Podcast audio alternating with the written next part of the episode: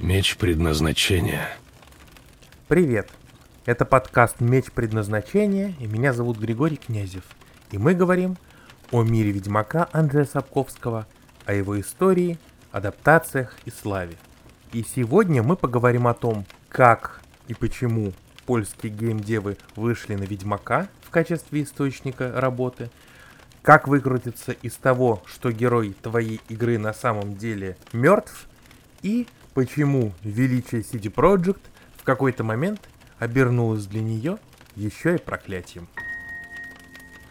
Итак, начало 90-х, в Польше обретает первую славу книги о Ведьмаке, и, разумеется, у нее быстро находятся люди, желающие их как-то адаптировать для своих произведений. К тому же, падение железного занавеса создает новый мощный рынок, на который хлынули потоком новая литература, кино и, разумеется, компьютерные игры и бытовая техника, на которой ее можно воспроизводить.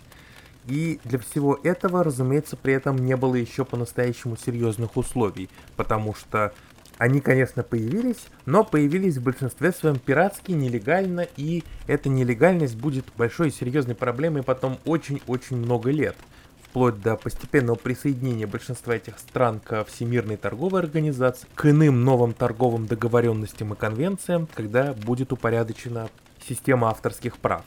Но самое важное и самое главное, это был рынок с кучей людей, которые обладали неплохим собственным потенциалом по креативности и только сейчас получили по-настоящему серьезные для этой креативности возможности. Бывший социалистический лагерь всегда славился очень высоким техническим образованием. Тут вряд ли кто-то будет спорить. К тому же у Польши и до советизации была очень хорошая техническая школа. Поэтому огромное количество математиков, программистов и инженеров оказалось в ситуации, когда они, с одной стороны, очень быстро теряют множество государственной работы, а с другой впервые получают возможность реализовывать какие-то свои идеи, но самое главное, появляется новое поколение будущих героев, того, что потом станет серьезной историей для польской игровой индустрии. Примерно в начале 90-х знакомятся в институте два молодых человека, это Марчин Ивинский и Михал Кичинский, и они сошлись на почве того, что им было не очень интересно учиться, но очень было интересно играть в видеоигры. На этой почве они объединились, на этой почве они начали быстро прогуливать вместе занятия и при этом обнаружили, что хотят выпустить свою игру. Для этого им понадобился какой-то стартовый капитал, и они начали накапливать его, продавая компакт-диски. Компакт-диск для истории будущей CD Projekt Red тем более важен не только потому, что он появляется на их названии, но потому что это было, как сказал позднее в интервью Ивинский, то, что изменило правила игры. На один CD помещалось в 400 раз больше информации, чем на одну дискету. И это окончательно сделало возможным появление сложных, долгих и дорогих компьютерных игр, в которых будет множество уникального контента, не зацикленного на максимально детской и мелкой графике и на максимально компьютерной 8-битной музыке. Собственно, история с компьютерной 8-битной музыкой и погубила первую попытку создать игру по Ведьмаку. Она предпринималась уже в середине 90-х. Автором ее был впоследствии знаменитый геймдевелопер Адриан Хмеляш. Он был на короткой ноге с самим Сапковским, они были хорошо знакомы по конвентам, и поэтому ему не составило труда быстро добиться у него согласия на то, чтобы создавать игру по Ведьмаку. Это позднее он будет известен нам как создатель игры «Горький 17», «Bullet Storm», «Gears of War», «Judgment» и «The Vanishing of Ethan Carter», что и прославит его окончательно среди прочих геймдевелоперов. Но тогда молодая студия «Метрополис» только хотела еще выпустить свой первый хит и рассчитывала, что именно материал польского родного фэнтези будет хорошим вариантом. Сапковский дал свое согласие, уступил за права 15 тысяч злотых, что по тем временам было довольно приличной суммой, порядка 5 тысяч долларов, в Польше это были серьезные деньги, но история эта закончилась примерно ничем, потому что, к сожалению, оказалось, что средств и небольшой команды было недостаточно для серьезной разработки истории по Ведьмаку. Сейчас, спустя много лет, разработчики выложили некоторые ранние файлы того, как эта игра выглядела, и, конечно, стоит признать, что есть некоторые вещи, которые, очевидно, состарились со временем, и такова и в том числе первая попытка создать Ведьмака. Кстати, именно Адриан Хмеляш был тем человеком, который предложил для глобальной локализации Ведьмака слово «Witcher». Казалось бы, взрослые темы, детская графика, увы, к сожалению, для ранних приставок это, наверное, могло бы быть забавным, но очевидно, что вряд ли выдерживает испытание временем, если вы посмотрите на эти видеофайлы сейчас. Это ужасно интересный с точки зрения истории проект, но, очевидно, не с точки зрения самого проекта и создания. В общем, за франшизу решили не бороться, денег не было, команды не хватало, и поэтому ему просто дали тихо скончаться, а позднее компанию Метрополис, которая пыталась это сделать, перекупит будущее CD Projekt Red. Точнее, уже состоявшаяся CD Projekt Red, и случится это в 2009 году, когда уже выйдет первый Ведьмак, и когда будет возможно уже признать, что подход Метрополиса был еще слаб тем, что он слишком последовательно адаптировал, собственно, сам книжный сюжет. В этом и оказалась главная история успеха, в том числе и CD Projekt. Изначально CD Projekt Red себе имя сделали на основе качественной локализации западных игр. Даже когда она была не слишком лицензионная, они в первую очередь занимались привлечением местных актеров, грамотным маркетингом, качественной полиграфией. Это постепенно делало их достаточно заметным игроком на польском игровом рынке, а затем создало им и условия для того, чтобы получать первые крупные заказы. Одним из таких был, в частности, официальный заказ на локализацию Baldur's Gate, и уже после него они решили, что пора делать следующий шаг и создавать, наконец, собственную игру. Тем более, что только что развалилась сделка по портированию Baldur's Gate на консоли из-за финансовых проблем у Interplay. Этот срыв сделки и стал тем толчком, который позволил запустить собственный проект. Как и Хмеляш за несколько лет до этого, Ивинский и Кичинский обратились к Ведьмаку, достаточно быстро нашли общий язык с Сапковским и выплатили ему $9,500 или 35 тысяч злотых по тем временам, которые и составили его отступные и покупку прав. И поскольку Метрополис не стала чинить препятствия, как мы знаем, спустя пару лет она вообще будет выкуплена CD Projekt Red, приступила к разработке собственного проекта. Изначально вообще Сапковскому предлагали процент с продаж от игр, но пан Анджей, как известно, в успех видеоигр не верен, и спустя много лет он об этом еще не один раз пожалеет. Приобретя права, студия села наконец за производство, но проблема состояла в том, что они понятия не имели, как делать собственную игру. Фактически первые несколько лет они не столько игру производили, сколько строили саму студию и налаживали ее производственные цепочки. В это самое время им, к счастью, повезло рекрутировать в свои ряды художника Адама Бадовского, он сейчас возглавляет CD Projekt Red, и с этого, собственно говоря, началась подготовка к тому, чтобы Ведьмака наконец разрабатывать. Как мы помним, изначально это должна была стать игра на движке от Мортир, но, к сожалению, первая демо-версия так никуда и не пошла, оказалась некачественной. Затем эффективно себя показал движок от студии BioWare, Aurora, и вот именно на нем постепенно стали разрабатывать первую RPG по Ведьмаку, и где сразу стало понятно, что эту игру будет очень сложно продать, если это будет совсем уж сторонний фанфик, непонятно по какому герою. Сценаристы Яцек Камуда и Мацей Юревич очень долго ломали голову над тем, как правильно и органично вводить в игру главного героя. Поначалу это должен был быть совсем еще неопытный Ведьмак, но, к сожалению, он никак не вписывался в то, чтобы эффективно влиять на созданный и создаваемый мир. В конце концов, пришло совершенно маркетинговое соображение, но которое, в общем-то, оказало и положительный художественный эффект.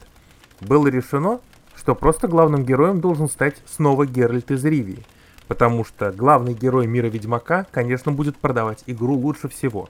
Вот только маленький нюанс. В конце книги «Владычица озера» Геральт из Ривии умер. Умер от смертельного ранения вилами в живот и отправился почивать на остров Яблонь вместе с такой же умершей Йеннифер. Решение было найдено, с одной стороны, довольно топорное, с другой, максимально харизматичное. Просто Геральт вернулся из иного мира, потеряв память и ничего не помня о своей предыдущей жизни, поэтому большая часть первой игры и значительная часть потом уже второй будут посвящены именно возвращению памяти у Геральта, чтобы наконец к третьей игре он явился к нам уже как полностью герой, выросший из тех самых книг, которые мы когда-то читали. Вот на таком материале, на таком движке и с таким достаточно неплохо, однако, проработанным художественным миром Ведьмак пошел в народ и был подготовлен к продажам. При этом с самого начала CD Projekt знали, что он будет продаваться во многих других местах, помимо Польши. Уже были достигнуты договоренности с Atari, которые занимались релизом Ведьмака в Европе и в США. В России им занялся Новый диск, и поэтому практически сразу у него на старте оказались довольно хорошие продажи. В частности, в России она продавалась лучше всего, хотя как бы страна славна своим пиратством ничуть не меньше, чем Польша, но тем не менее любимый герой, да к тому же с очень удачной локализацией, оказался вполне по душе российскому геймеру настолько, что он был готов за него вполне официально и легально платить. И как же сейчас, спустя 16 лет, смотрится и играется первый Ведьмак? Ну, надо сказать, что он не так уж сильно устарел. В том смысле, что, конечно, видно, что это графика середины нулевых или даже их начала, но он берет во многом хорошо продуманной атмосферой, тем, что даже в этой достаточно архаичной графике у него есть какой-то собственный стиль и, конечно, музыка, конечно, герои, да и геймплей, несмотря на всю свою некоторую непривычность по нынешним временам, при достаточно хорошей разыгровке очень быстро приучает к себе, и тем самым ты сам не замечаешь, как начинаешь активно участвовать в этой очень-очень даже увлекательной истории, не говоря уж о сюжете. Потому что сюжетно Ведьмак одна из самых сильных и ярких РПГ в принципе в истории компьютерных игр.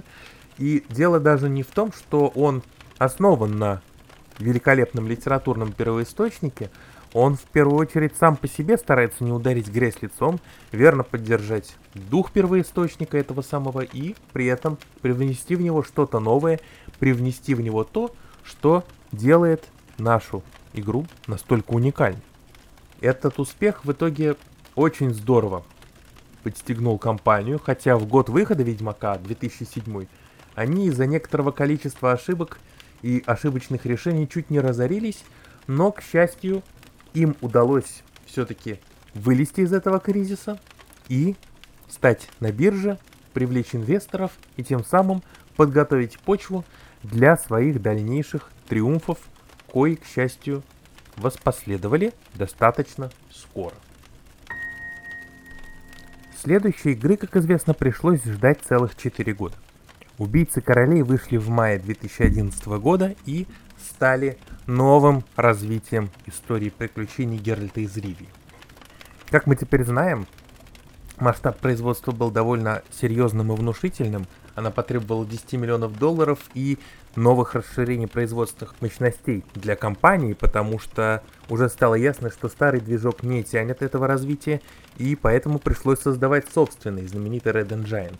И уже по нему пришлось разрабатывать и новую боевую систему, и новые, в том числе графические возможности для игры. И новое графическое представление стало, безусловно, серьезным прорывом и для польского геймдева, и для геймдева вообще. Поэтому приняли в игру в итоге довольно-таки тепло, потому что было сразу видно, что все масштабы и все затраты оказались на экране. И это при том, что, как известно, там случился очередной большой фичекат, то есть удаление очень большого количества контента и каких-то вещей, которые были запланированы для этого самого релиза. Потому что, например, известно, что так и не появилась в игре запланированная когда-то Долблатанна, пришлось очень сильно урезать и историю приключений в Локмуине.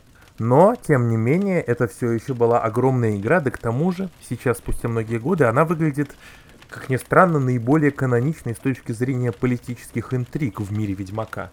То есть там по-настоящему крупно и по-серьезному выглядят политические интриги между государствами Севера и то, как в них вмешиваются Нильфгаард и чародеи, и даже, отдельно и по собственной отчасти воле, главный антагонист игры, о котором мы узнаем довольно рано, это Ведьмак из школы Змеи, Лето из Гулеты, который станет одним из главных больших украшений и нововведений всей игровой части серии про Ведьмака, наряду с его вечным антагонистом, темерским спецназовцем Верноном Роше. Игру, к тому же, сопровождала массированнейшая рекламная кампания, очень заранее были определены, в том числе и локализаторы по многим играм, а венцом ее, наверное, стоит считать появление Трисс Меригольд на обложке журнала Playboy. Уже позднее Барак Обама будет во время своего визита в Польшу высоко оценивать польские экономические достижения, в частности говоря именно про компьютерную игру. При этом он сам признался, что в нее не играл и вообще в видеоиграх не разбирается, но заботливые жители Польши в лице премьер-министра Дональда Туска подарили ему тогда и, собственно говоря, лицензионный диск с игрой. Так что будем надеяться, что 44-й президент США, выйдя на пенсию, таки смог что-то на этот счет изменить в своем мнении. И как же сейчас, спустя много лет, играется и смотрится эта игра? Смотрится она по-прежнему совершенно великолепно. Это огромное достижение и огромный прорыв, который, конечно, несет на себе некоторый небольшой отпечаток того, что он был сделан уже больше 10 лет назад, но не слишком большой, и реалистичность там весьма и весьма на высоком уровне.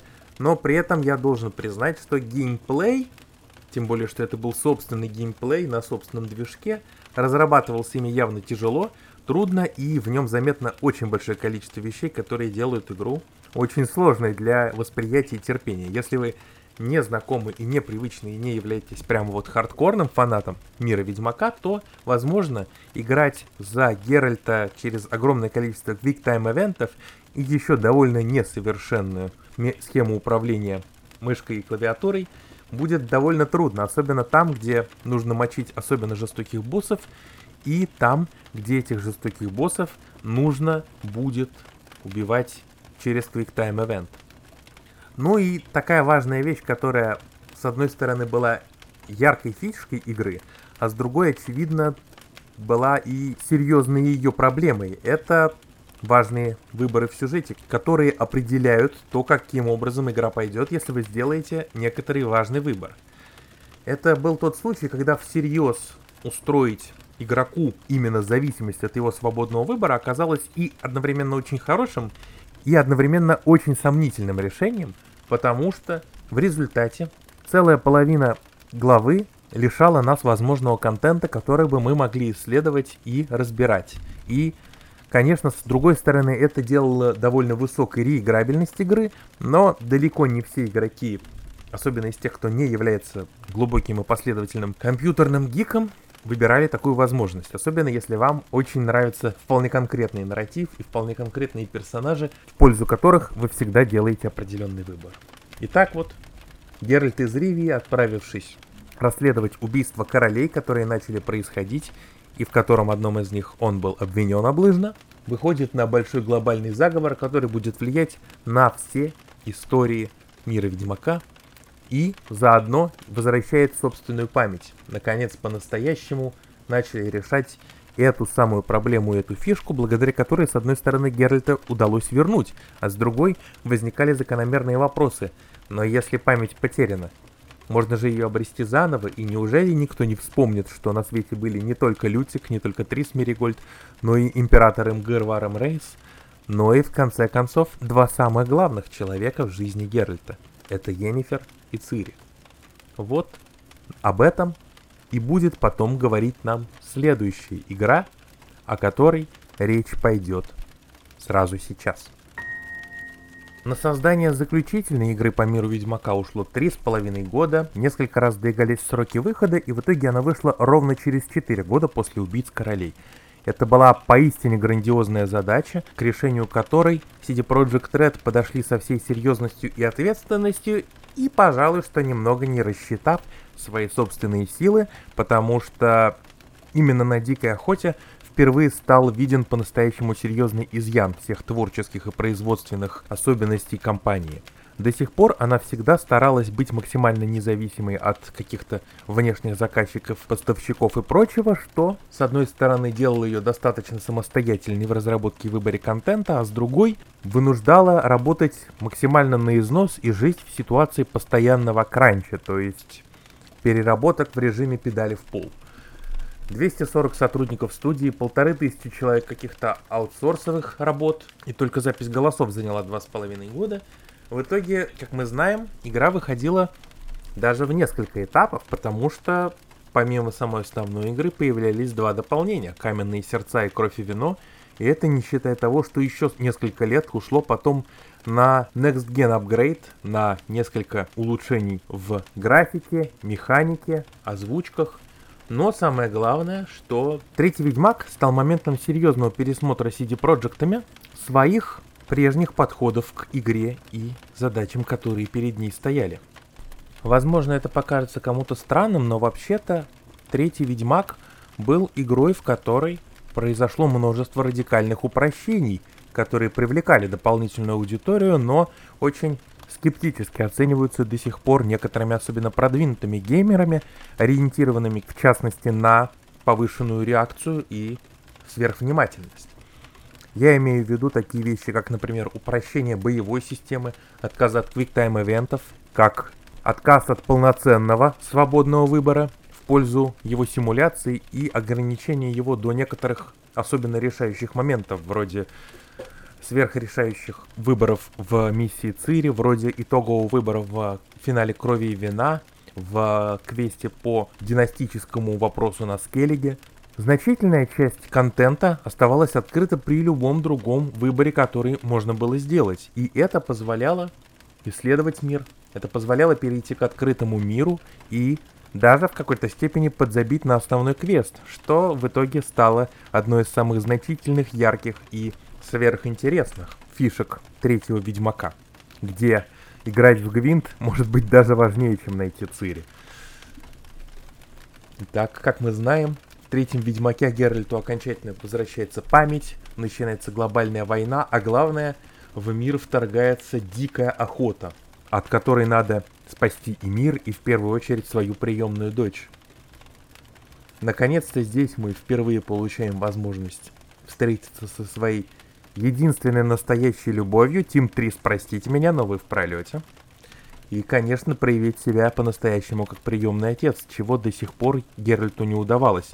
Хотя в первой игре и были какие-то мелкие заходы на это, но, как мы видим, потеря памяти не очень хорошо сказывается на отцовских качествах, если судить по истории Альвина. Пожалуй, говорить о третьем Ведьмаке спустя 8 лет после его появления как-то даже немножко и неловко. Все, кто уже смог и рискнул, поиграли в эту игру, оценили ее и, наверное, регулярно к ней возвращаются, так что она, безусловно, стала одним из главных произведений игровой индустрии во всей ее истории, поэтому даже не уверен, нужны ли какие-то дополнительные слова. Спустя 8 лет она отлично выдерживает испытания примерно чем угодно, включая какие-то спин-оффы, включая какие-то адаптации других видов искусства. Это как «Игра престолов» в телесериалах, даже несмотря на смазанный финал. Это как «Властелин колец» в кинематографе на широком экране. «Дикая охота» — это вот то главное произведение в жанре фэнтези, которое могло только появиться в индустрии компьютерных игр. И сейчас, вне всяких сомнений, это ровно то, что окончательно делает Геральта из Ривии и книги Анджея Сапковского бессмертными. Не столько, может быть, из-за геймплея, сколько из-за нарратива, из-за атмосферы, из-за самого по себе мира и из-за, в общем-то, весьма удачного попадания героев в образы и в оригинале, и в локализациях. Вряд ли кто-то в России будет спорить с тем, что самый каноничный белый волк на русском языке — это Всеволод Кузнецов. Ну и... Хотя потом вышел и многопользовательский Гвинт, и помесь РПГ с карточной игрой «Кровная вражда», самое важное, что с Ведьмаком CD Projekt Red достигла своего пика, и это в некоторой степени обернулось ее проклятием. Та самая манера работать в постоянных кранчах, которая во многом и подарила нам Ведьмака, уже на следующем их большом тайтле, Cyberpunk 2077, показала не только свои достоинства, но и недостатки. Все равно игра оказалась с кучей багов, с огромными ограничениями, проблемами, ошибками, которые, несмотря на все откладывание даты релиза, все равно не удалось до сих пор искоренить полностью. При этом спору нет, Cyberpunk 2077 игра тоже заочно великая, но, тем не менее, свои проблемы она все же имеет, и, по всей видимости, CD Projekt'ам придется еще не раз пересматривать свою производственную творческую политику, если они захотят оставаться на плаву. А на этом наш разговор об играх по вселенной Ведьмака можно считать законченным, потому что... Что было дальше?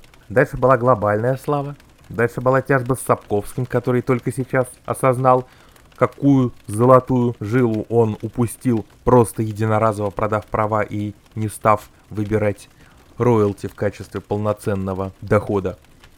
И было обращение на мир Ведьмака внимания других, еще более глобальных медиа-игроков. Но об этом мы с вами поговорим в следующей серии. Оставайтесь на связи с нашим камином УК Арморхен.